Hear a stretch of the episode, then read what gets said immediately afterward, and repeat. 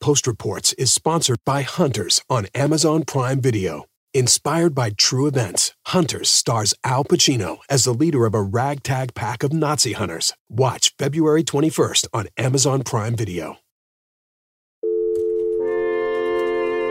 From the newsroom of The Washington Post. ¿Cómo estás? Te habla Arelis Hernández del Washington Post. This is Cleve Wootson with The Washington Post. It's Ellen Nakashima with The Washington Post. This is Post Reports. I'm Martine Powers. It's Wednesday, February 19th. Today, the rights of immigrant children in therapy sessions, coronavirus and the global economy, and the American dream in Finland.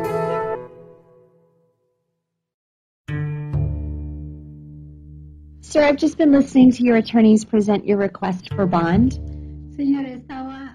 Kevin Euceda is a teenager who came to this country from Honduras when he was 17. The attorney for the government has just a few questions for you. He grew up in Honduras. His parents abandoned him, and his grandmother, who raised him, died when he was 12. And after that, the gang MS 13 took over his house and forcibly recruited him into the gang. In Honduras, you were involved with MS 13 from, was it 2012 to 2015? When he was in Honduras, he was forced to run errands for the gang. And you also sold drugs for MS 13 as something called a traca? They would tie him to a tree, they would hit him and laugh at him and they forced him to witness the murder of his cousin. And after that, he decided to flee. He was 17. He took his sister and he spent three months getting to the US border. I'm Hannah Dreier. I'm on the National Enterprise team at the Post. So, what is his current immigration status? Like, where is he at in the process? Kevin is in this very strange situation where he's been granted asylum, he's been certified as a victim of severe human trafficking, and he's been ordered released twice. But ICE just keeps appealing and appealing his case. So even though he has all of these protections now, he's still actually in detention. And what is the reason why ICE is arguing for him to be deported and not to be able to stay in the US? It actually all comes down to his therapy sessions. I also would like to point to the document from Gustavo Ruffe, the psychologist who met with him back in August. Um, he did note that the respondent had told him that he used to get angry very easily. He had some trouble learning to take orders. Um, on page six, in particular, he noted that he scored high on a scale of autonomic hyperarousal symptoms when he crossed the border, he was taken to meet with a therapist in a migrant child detention center. And that's a mandatory thing that all kids who are in these detention centers have to do. And the therapist said, This is your chance to tell us your story. Everything will be confidential. He told her that he had been forcibly recruited into a gang and he had seen violence. He had been forced to sell drugs and then he had fled. And the therapist then passed those notes up, and ICE has used them half a dozen times to argue for his continued detention. So every time he's granted release, granted asylum, ICE goes back to those notes. Kevin happened to come to the US during a time that the government was really cracking down on people who had any kind of criminal history, any kind of mm-hmm. gang history in their home countries. And so ICE is arguing that Kevin is a danger to the community because he was involved in these things. He can't be released. They're saying it's not safe. That even though he talked about these experiences from the perspective of things that he was forced to witness and awful things that happened to him, that they're interpreting it as evidence of him partaking in bad things or, or being a member of a gang that was doing the bad things. Exactly. But the thing that I don't understand is that I thought that something like a therapy session was supposed to be private, that there is like a doctor patient privilege in one of those situations where whatever you say to your therapist can't be released without your permission. Right. So most people assume that when you're talking to a therapist, the rule is that unless you talk about hurting yourself or hurting another person, everything you say is going to be confidential. And that's more or less how it's explained to these kids in the migrant child detention centers. But It's a special situation because the federal government is essentially acting as these kids' parents. And so therapists can share these notes with the federal government. It's as if they're sharing it with their parents. And then the federal government can do whatever it wants with the notes, including using them in courtrooms. And has this always been the case that the federal government has been using these therapy notes as a form of essentially prosecution or deportation? So this has always been an option. But what's changed is that ICE and the Office of Refugee Resettlement, which is the agency that's in charge of these shelters, has decided to do more to work together to try to identify potentially dangerous children. For most of the history of this agency that runs the child shelters, that agency was a pure child welfare agency. So that agency didn't do anything that had to do with law enforcement. Their job was to take custody of the kids who came across the border and watch out for them until they could be released or until they turned 18. And that was really all they did. But in recent years, the Office of Refugee Resettlement has started working more closely with ICE. I talked to Scott Lloyd, who was in charge of the Office of Refugee Resettlement in 2017 when these changes started. And I asked him, Well, how did you justify using therapist notes in this way? And what he said was there was just so much fear about criminals and gang members coming across the border that he felt like he had to react. So, this isn't just a thing that's happening in Kevin's case. This has happened to many kids that have come under ICE's care. Immigration lawyers say that they're seeing this more and more all around the country. So, in Kevin's case, something that he said the day after he came across the border has been used against him for two and a half years. But there are also cases where therapists have misunderstood what a child said, or a child has said something and taken it back. These therapy sessions, are they, I assume that they would be conducted in Spanish? They're conducted in Spanish, but the language abilities of the therapists really vary. One child told a therapist that his brother was wanted for murder in El Salvador, and the therapist interpreted that as he was wanted for murder, and the kid was transferred that same day to high security detention. Another kid said that he had killed 50 people, which would make him one of the most prolific serial killers in history. And he took it back. He said he'd been boasting and he felt scared. But it went in his file and it's been used to put his asylum claim on hold. Well, that's the thing about talking to kids and interviewing kids as part of therapy is that, like, kids are not always reliable narrators of their own lives and things that they share. It seems like there are a lot of problems that are brought up by making that part of their deportation hearings. Right. So professional organizations say that while this may be legal, it's not ethical. In part because of this issue that children are coming across the border with severe trauma and the things that they say shouldn't be used as criminal confessions, in part because children internalize trauma in lots of different ways. So, one case that I was told about involves a 16 year old who saw his friend murdered in front of him in his home country. And he then told his therapist that he was having nightmares about this murder. He felt like he committed the murder. And that was recorded as this kid disclosed that he is a murderer. Hmm. But the way trauma works, things can become very confusing, especially for young people who are dealing with these really intense emotions. And so these therapists who are talking to kids who are in the care of the federal government, do they know that discussions that are happening in therapy are being passed along to the people who are trying to deport these kids? You know, when I started this reporting, I was shocked that therapists were willing to go along with this. And I thought, wow, these therapists must be making really complicated bargains with themselves. But the more I reported, the more I saw that therapists really don't understand what's happening. So they're telling kids things like, think of me as your lawyer, or everything you say to me will be private.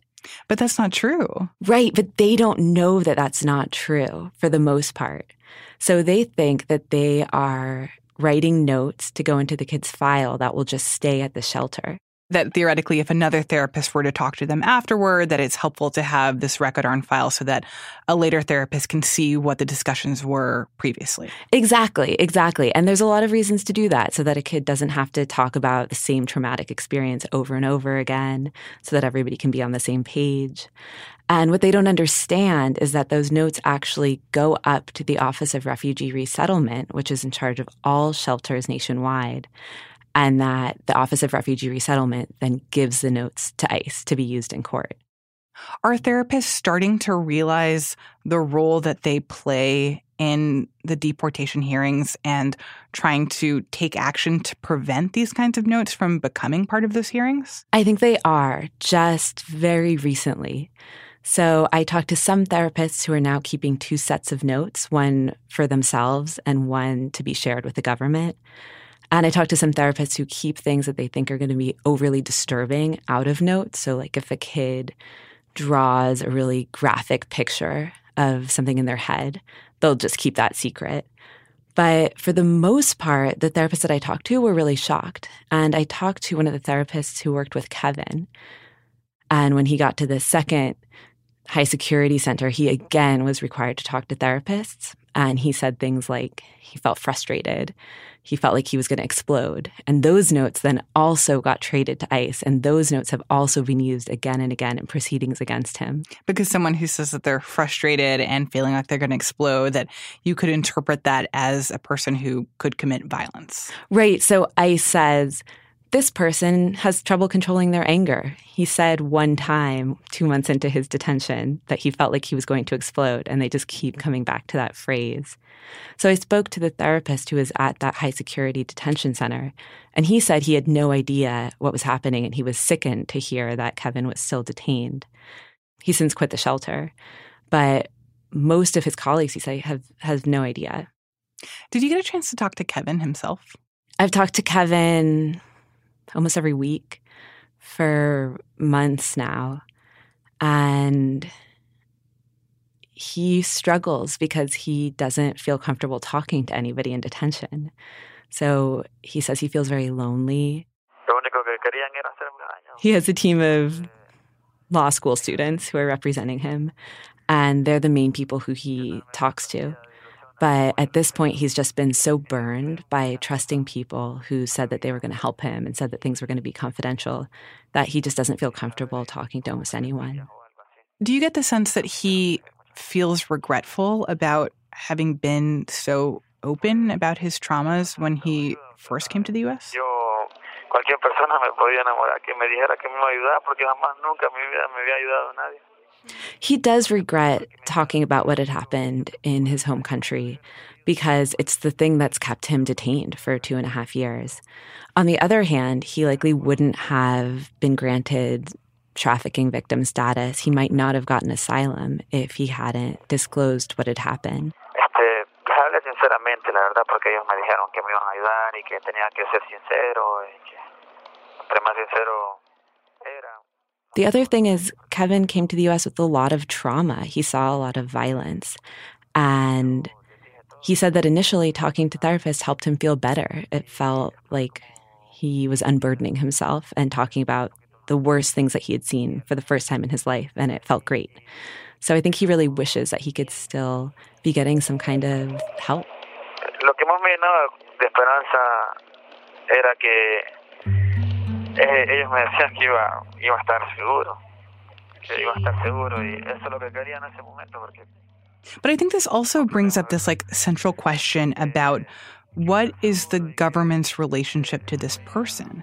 That he is in their care and they're supposed to be essentially his parents in this situation and they have access to his therapy records for that reason but they're also essentially his prosecutors. And it feels like they're playing both roles at the same time. It's so complicated. The Office of Refugee Resettlement says it's still a child welfare agency. It doesn't do law enforcement things, but they are passing these notes to a law enforcement agency, to ICE. And so the professional associations and the therapists themselves say that that's made things very complicated. And the effect has really been to make things much harder for kids who are fleeing violence. So, what's going to happen to Kevin? The judge seems very sympathetic. Every time she sees Kevin, she sort of encourages him. She has granted him asylum already. That was appealed. Now she's deciding if she can grant him asylum again. And his lawyers are also asking that he be released while all of this legal process is going on. But ICE has said that they consider him a danger because of his past. And so he is waiting, and he's been waiting for nearly three years, which is a long time for a teenager. It's very strange because one part of the federal government has certified him as a trafficking victim, has said, We believe you.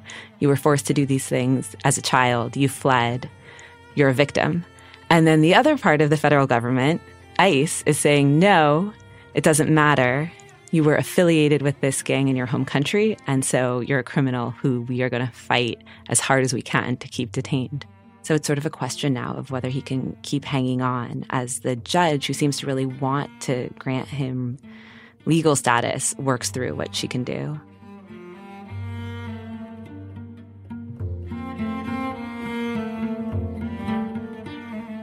Hannah Dreier is a national enterprise reporter at The Post.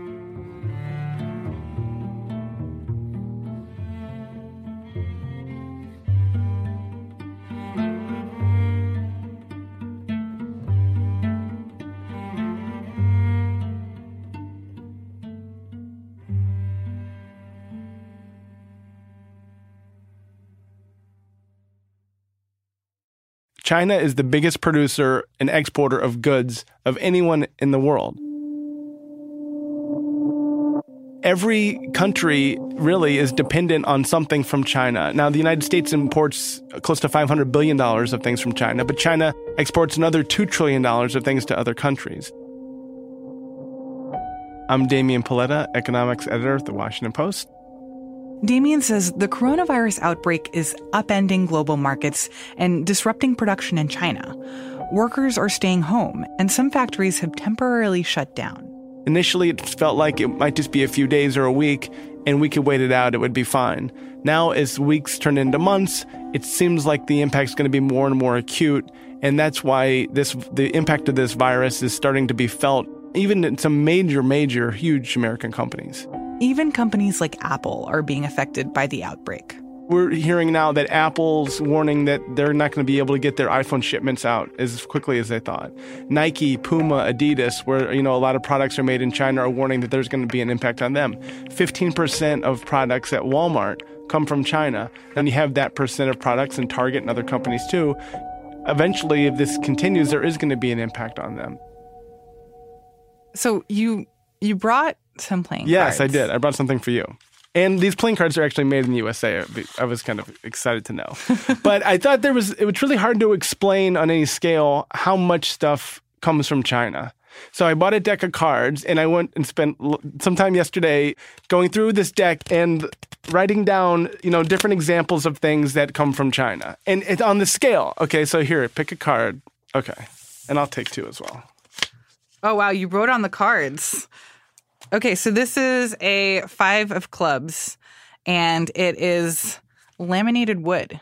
$5.6 billion in laminated wood.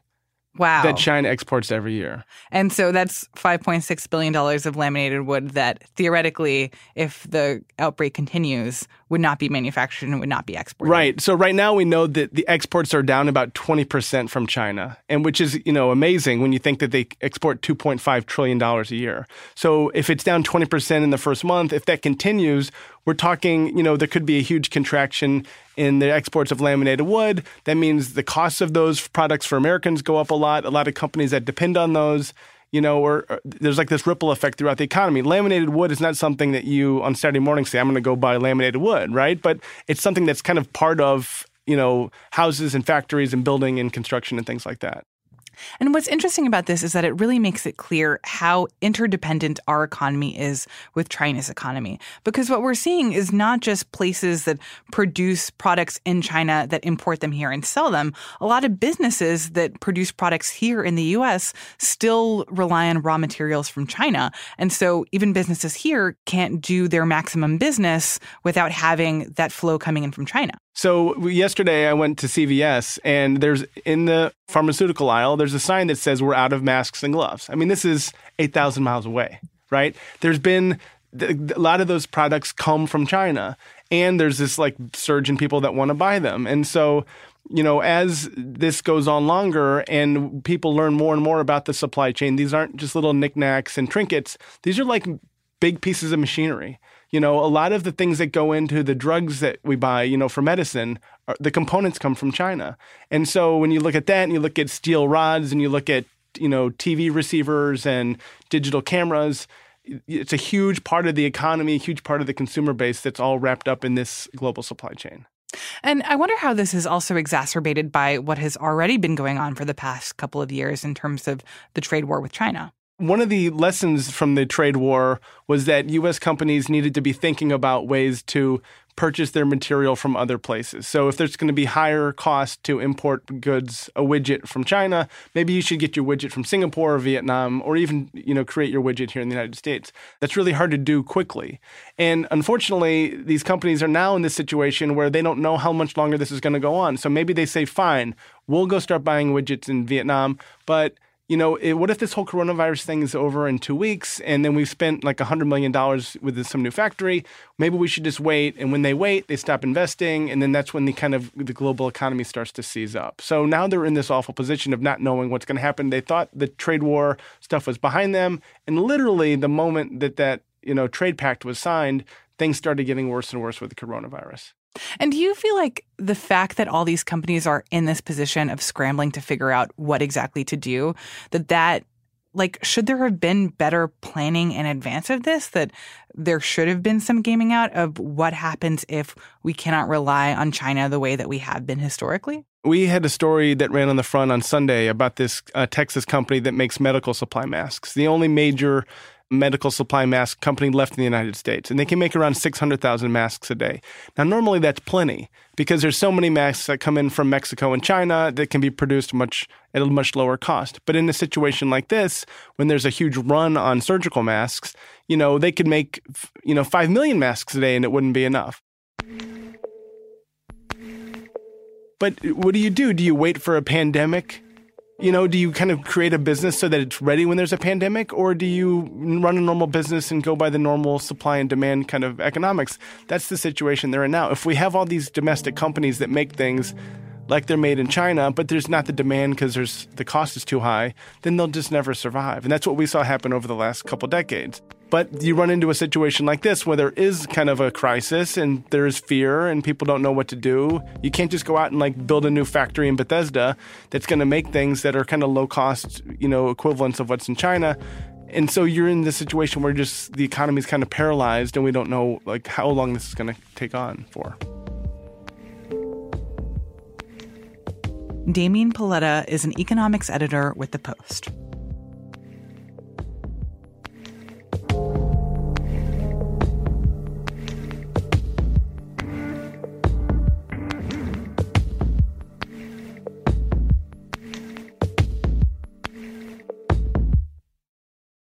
Now, one more thing.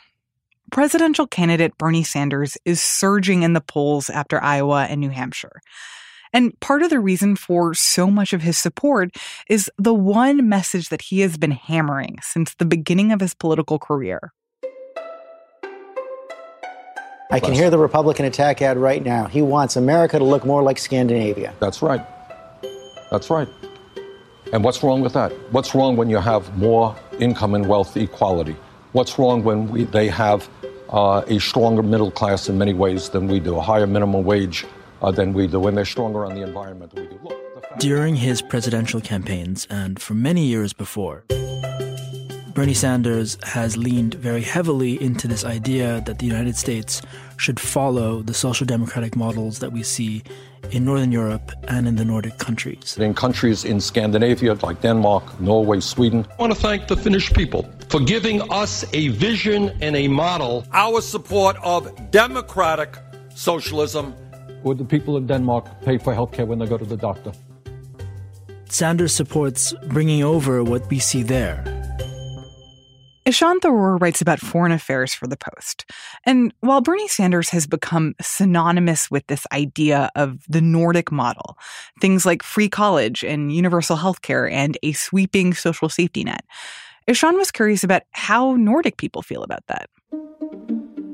Last month, I was in Davos at the World Economic Forum, and alongside my colleague Heather Long, uh, the Post's economics correspondent, as well as our boss Marty Baron, uh, we interviewed uh, Finland's Prime Minister Sanna Marin, and I posed to her this exact question. On the left in the United States, there is a lot of aspirational discussion. What do you think of the Nordic model and your social system uh, being sort of inserted into the American domestic political conversation.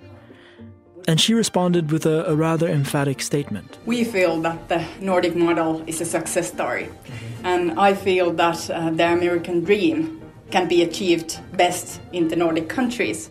Her argument was that basically anybody from any background in Finland is given the chance to make, make what they want of their life because of the state's great healthcare and education. We have very good education system. We have good healthcare, social care system that uh, everybody can become anything. Basically, she's saying that all these things that we think of as part of the Nordic model, they're not that different from the American dream. Because of the level of parity in experience that anybody from any generation has in that country, they're all put on a strong footing going forward. Trump and his allies like to paint Bernie's position as that of a socialist takeover of the American state. But ever since Sanders has started campaigning about this, there has been, within the United States, a significant debate between policymakers and wonks on the center and right and those on the left about the applicability of the Nordic model in the United States.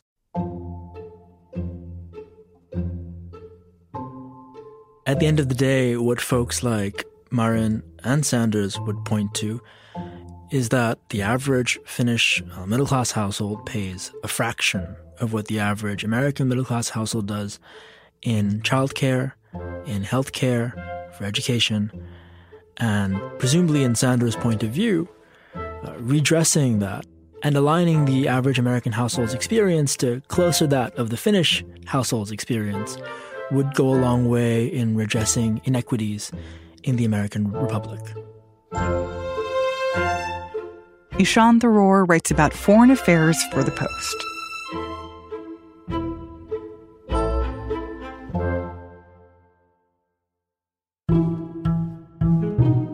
That's it for Post Reports. Thanks for listening. If you want to catch up on recent episodes, check out our episode archive at postreports.com. That's also where you can sign up for our email list so you can get a heads up whenever a new episode comes out. I'm Martine Powers. We'll be back tomorrow with more stories from the Washington Post.